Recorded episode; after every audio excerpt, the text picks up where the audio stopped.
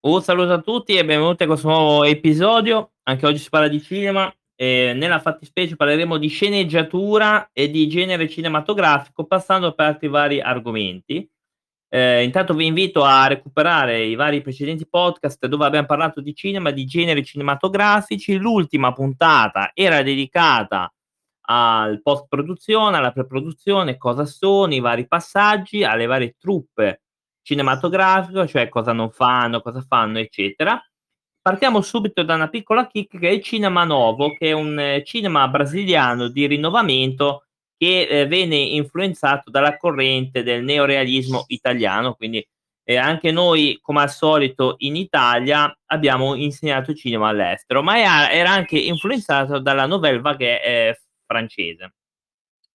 Quindi i temi erano la segregazione, la frantumazione dei valori, la crisi di identità del singolo, la rassegnazione ai mutamenti storico-sociali e la brutalità della guerra. Sono questi temi maggiormente trattati nel cinema nuovo. Ovviamente una sceneggiatura molto forte deve essere molto importante per fare questo tipo di film. A tal proposito andiamo subito con l'argomento di oggi che è appunto no, non è baguette, credo. La baguette si mangia. Ehm, andiamo invece con, ehm, la sceneggiatura. Che cos'è la sceneggiatura? Io credo che chiunque, a meno che non viviate in una caverna, in una grotta, ehm, sapete cosa è una sceneggiatura e il cosa serve. È un testo strutturato in un titolo di scena, descrizione e dialoghi. Esso è destinato ad essere girato o filmato per diventare un film costituisce il primo e, fondamentale passo nella realizzazione di tutte le opere cinematografiche, fiction, televisive e videogiochi. Lo sceneggiatore è l'autore che lo scrive, chiaramente. Ovviamente c'è anche la parte teatrale, ma che non trattiamo in quanto noi non trattiamo teatro. La figura dello sceneggiatore, allora, spesso e volentieri è lo stesso regista che fa la sceneggiatura, eh? a meno che questo testo eh, non sia magari fatto da una, una sceneggiatura esterna, però ogni tanto capita che è il regista stesso che la scrive, però questo può capitare magari in una piccola produzione, in una piccola eh, produzione, quindi a basso budget, quindi, eh. La figura dello sceneggiatore è emblematica nel campo cinematografico. Per prima cosa bisogna distinguere autore, sceneggiatore e regista. Il regista prende delle decisioni tecniche, ma anche a livello visuale. Nel corso della storia del cinema si è iniziato a dare molta più importanza alla figura del regista, a scapito di quello dello sceneggiatore.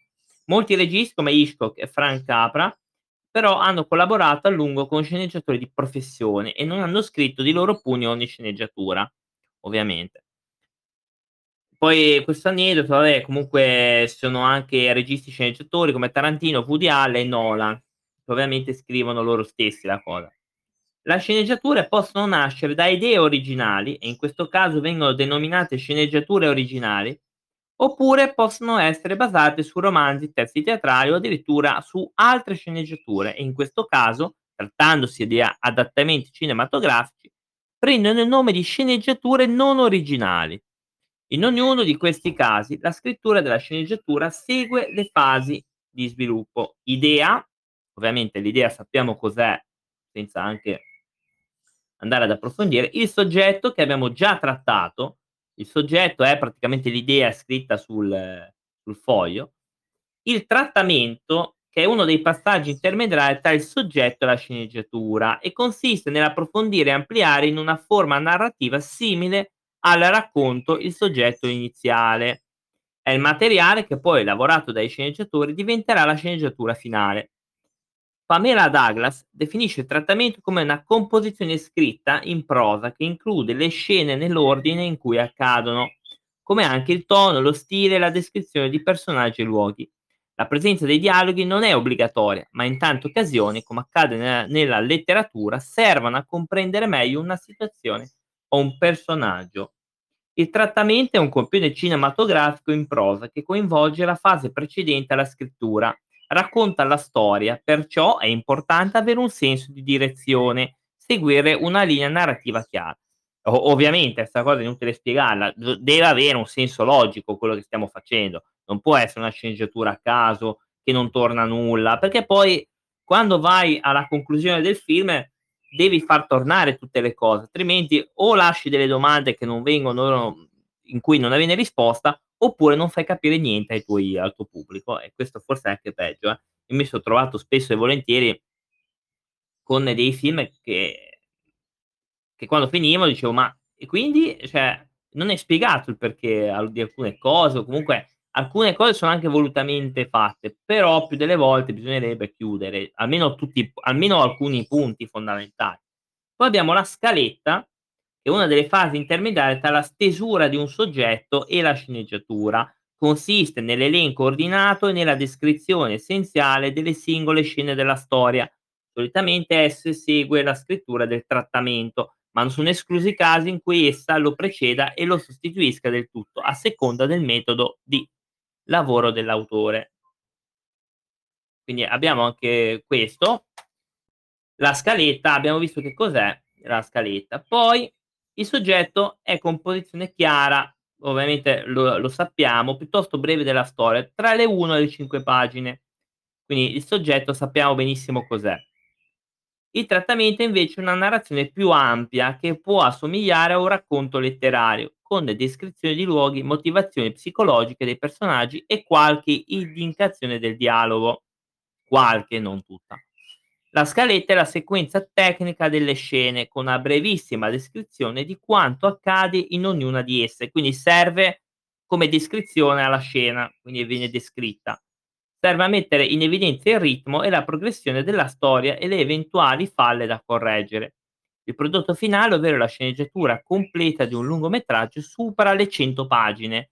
Si parla di lungometraggi, in realtà anche nel cortometraggio esiste eh, il soggetto e la sceneggiatura, e anche nei mediometraggi.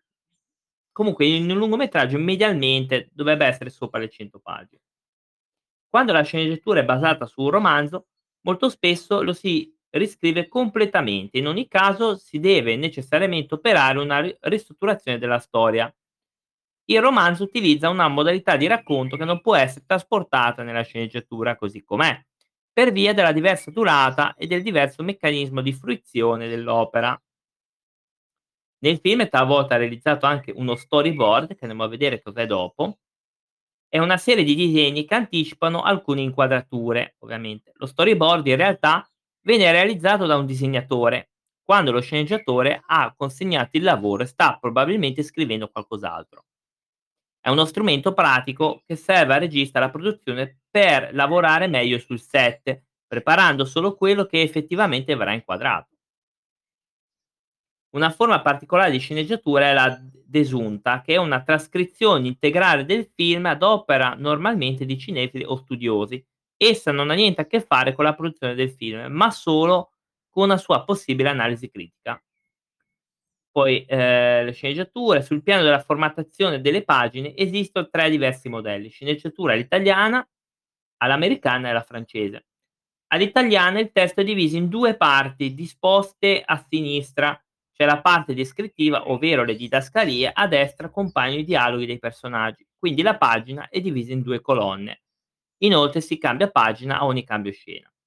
Quella francese si sintetizza in una via di mezzo tra gli altri due, disponendo in alto al centro una parte descrittiva e in basso a destra la parte dei dialoghi, è il meno usato dei tre. Ovviamente eh, all'americana il font obbligatorio è corpo 12, Coltier corpo 12. I nomi dei personaggi e le intestazioni delle scene vengono scritti tutti in maiuscolo. Nell'intestazione bisogna scrivere il luogo nella quale la scena è ambientata, se si svolge in esterni, all'area aperta, quindi esterno vuol dire area aperta, interno vuol dire invece ambiente chiuso, qualsiasi esso sia. E o alla luce di giorno oppure di notte, anche qua è importante per varie cose tecniche.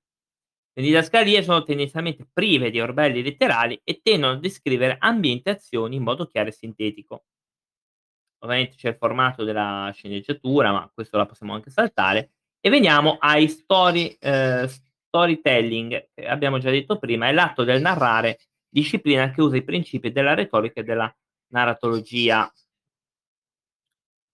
Eh, la finalità dello storytelling è una metodologia che usa la narrazione come mezzo creato dalla mente raccontare si compie una sorta di collegamento dalla funzione, diretto all'interiorità, risvolta al contesto in cui si è immersi. Come si sviluppa lo storytelling? Questo è molto importante anche questo. Si sviluppa a partire dall'assunzione di, dei principi fondamentali. L'organizzazione delle esperienze umane che avviene grazie ai racconti e alla narrazione è un processo che dota la persona di una sensibilità culturale che le mette in grado di attivare processi riflessivi e formativi. Ci sono varie cose, appunto il discorso narrativo per essere efficace deve possedere alcune caratteristiche specifiche.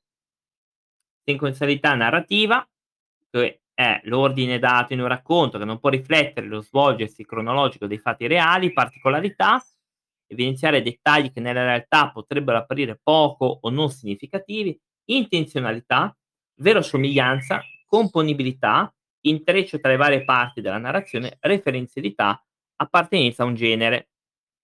Il discorso narrativo può applicarsi in varie modalità, orale, scritta e immediata. Ovviamente già possiamo già intuire di cosa si tratta. Ovviamente ci sono altre cose, la metodologia, essa è definita per la sua realizzazione per scelta delle finalità del target, ossia di definizione di quello che si vuole comunicare. Chiaramente bisogna anche scegliere il target a cui vuoi fare vedere queste cose qua. Eh. Definizione dei tempi e della disponibilità delle persone coinvolte. Realizzazione, feedback.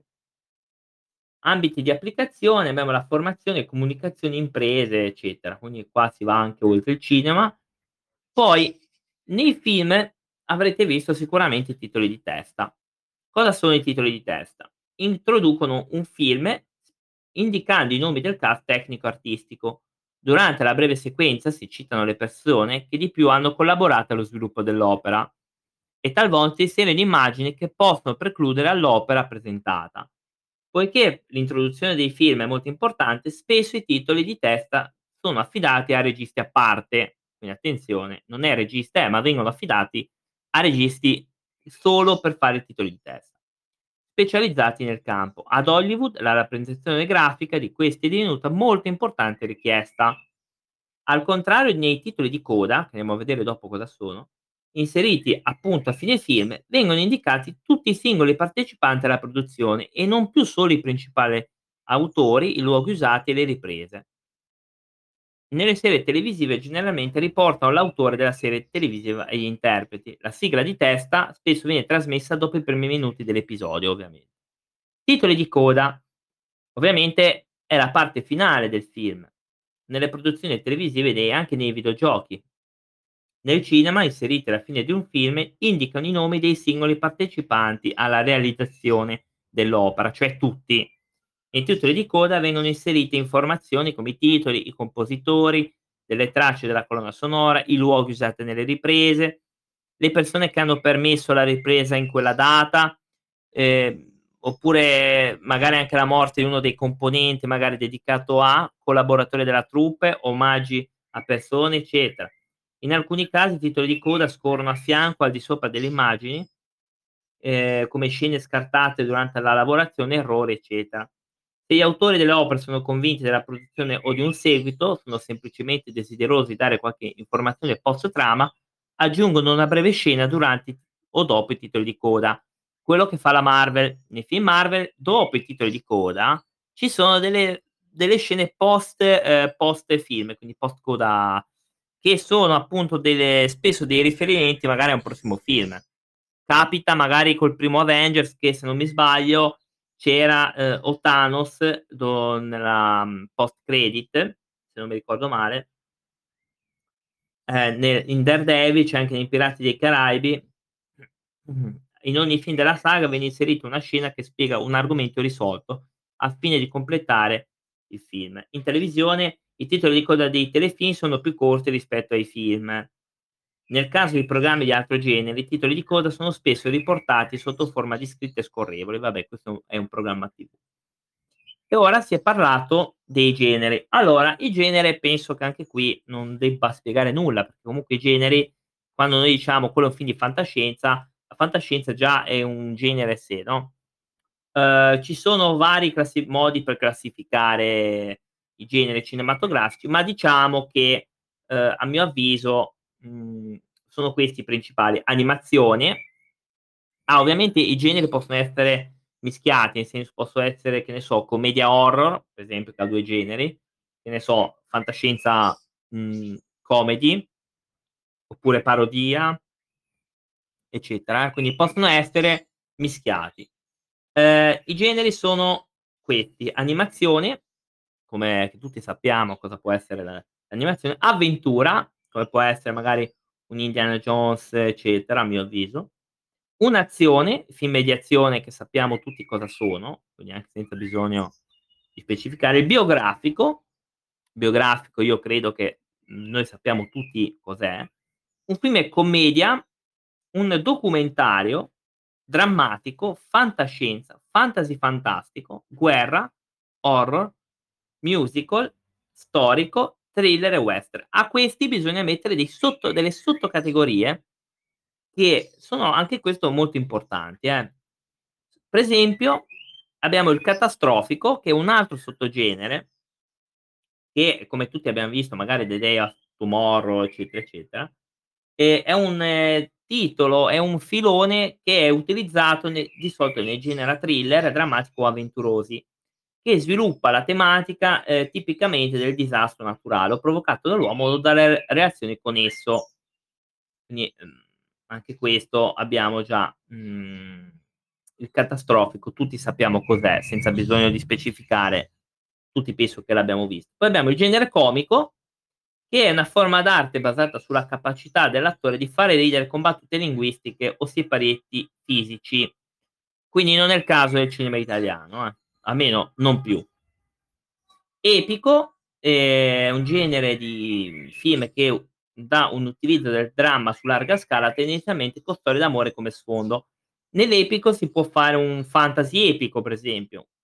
Ehm, Troy è stato, per quanto assurdo, un epico, 300 è un epico, per quanto assurdo sia, finché non sopporto proprio, e, ehm, altri altri sono epici. Giallo, i gialli thriller, che sono quelli un po' più moderni, i primi genere gialli furono quelli con l'investigatore classico, il grottesco, che diventa una narrazione surreale e assurdo, può essere un comedy gro un un horror grottesco, una una commedia grottesca, può essere ecco.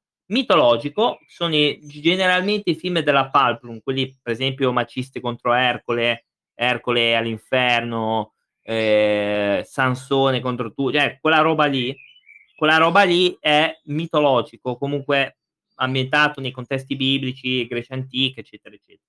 Il noir è una tendenza dell'immaginario, un genere, uno stile cinematografico. Il noir lo mettiamo tra gli anni '40 e '58 più o meno, è un genere dove c'è, ehm, ogni tanto la la la risoluzione di un caso, come può essere Il mistero del falco, per esempio, che è un film noir.